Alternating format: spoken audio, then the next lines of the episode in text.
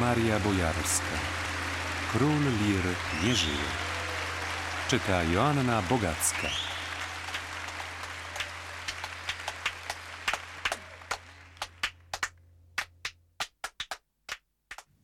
O partnerach też dużo Tadeusz mi opowiadał. Z rozbawieniem wspominał, jak młodziutka Magda Zawadzka miała za złe Sienkiewiczowi słynną scenę, w której doświadczony żołnierz, pan Wołodyjowski, wytrąca szable z rąk zadziornego hajduczka, czyli Baśki, jak upierała się, że trzeba poprawić scenariusz. Jej zdaniem powinno być na odwrót. I to dopiero byłby efekt. Z całkowitym brakiem poczucia humoru wspominał, jak ambitny Daniel Olbrychski, nie mogąc znieść popularności poczciwego pana Michała, przedstawił go jakimś przybyszom na plan potopu jako bohatera serialu Czterej Pancerni i Pies. Taki niewinny koleżeński żarcik. On grał psa. Nie mógł się nie śmiać przy bardzo dramatycznej sekwencji z innego wcześniejszego filmu, gdzie piękna aktorka wchodzi po wysokich schodach bardzo wysokich. Do połowy, magia montażu, schodów, był jeszcze jej kochankiem, jej najmilszym chlebusiem i tacikiem. Druga połowa nieodwołalnie należała już do innego. Na ekranie trwa to jedną chwilę. Obrazki z przeszłości, anegdoty.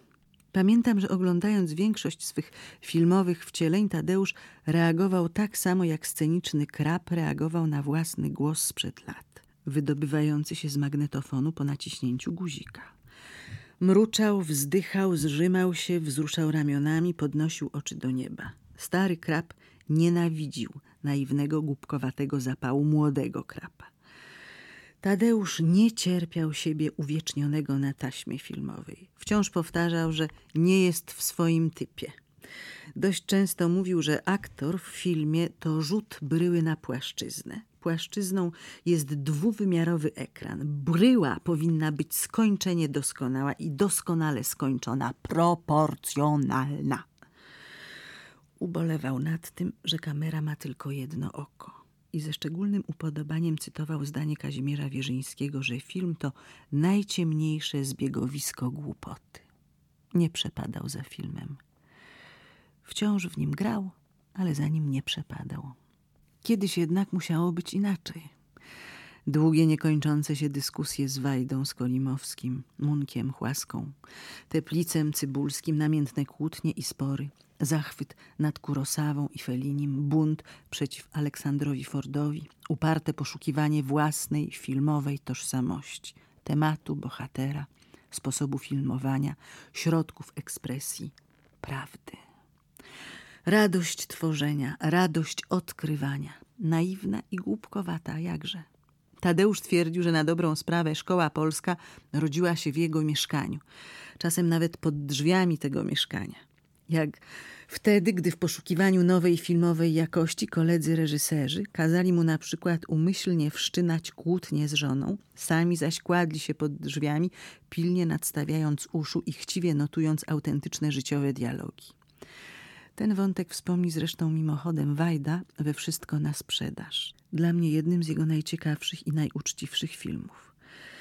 Aż trudno uwierzyć, żeby tyle szczerego zapału, tyle pomysłowości, świeżości uczuć i ofiarności po latach miało się w sumie okazać zaledwie małą stabilizacją. Nie.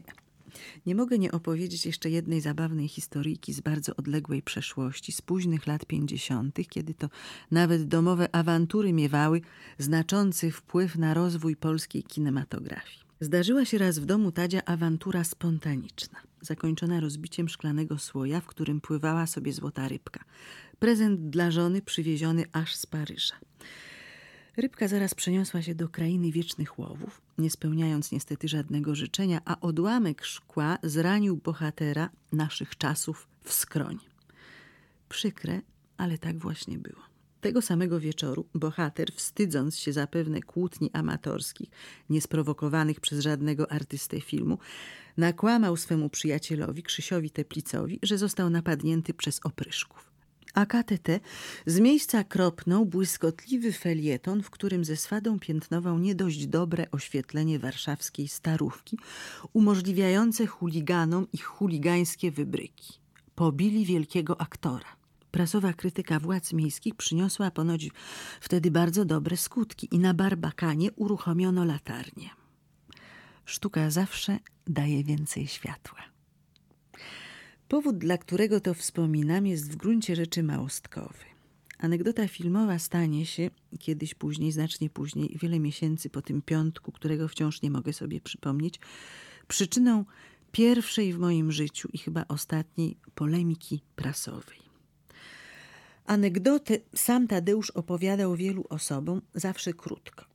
Jak nie spotkał się w Londynie z wielkim producentem, już prawie gotowym dać mu główną rolę w wielkim filmie z międzynarodowymi gwiazdami, bo tego właśnie dnia grał z Eichlerówną i nie mógł zawieść ani jej, ani tych, którzy kupili bilety. Nie. Opowiadał to chyba krócej. I za każdym razem trochę inaczej. Czasem ironicznie zaznaczał, że chodziło o popołudniówkę. Kiedy indziej autoironicznie dodawał, że bał się Eichlerówny. Nigdy oczywiście nie wyjaśniał, że nie mógł zawieść ani jej, ani tych, którzy kupili bilety. Ta ostatnia wersja pochodzi od mojej siostry Anny, która konkretnym przykładem, czyli anegdotą, chciała zilustrować zasadniczą treść swego eseju o Tadeuszu. Ten polski lir nie myślał wyłącznie o sobie. Może nawet nie myślał przede wszystkim o sobie. Te święte zasady starych mistrzów sceny przejęli od swoich poprzedników i przekazywali dalej wielcy nauczyciele zawodu naszej epoki. Wśród nich oczywiście Tadeusz Łomnicki, bo był wielki, choć taki sam jak wszyscy.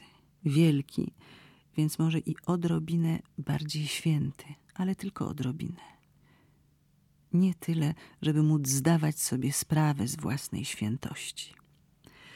Szczególnie zirytowało mnie chyba właśnie to, że mój kolega ze szkoły teatralnej, czyli w jakimś sensie wychowanek rektora Łomnickiego, uparł się ganić Annę nie za co innego, tylko za szarganie świętości, ni mniej, ni więcej. Bo niby dlaczego w tej swojej grubymi nićmi szytej anegdocie użyła nazwiska akurat znakomitej Eichlerówny? Czyżby sądziła, że gdyby tego dnia Łomnicki grał z Kuśpitowską, alternatywę, spektakl czy kolacja z producentem, rozstrzygnąłby inaczej? Środowiskowa tuba wprost nie mogła nie zareagować oburzeniem na taką krzywdzącą biednego aktora, biednego ducha insynuację. Napisałam sprostowanie. Ten jeden, jedyny raz.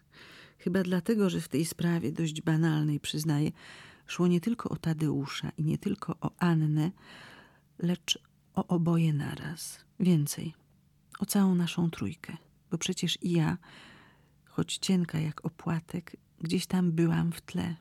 Żona aktora, siostra autorki.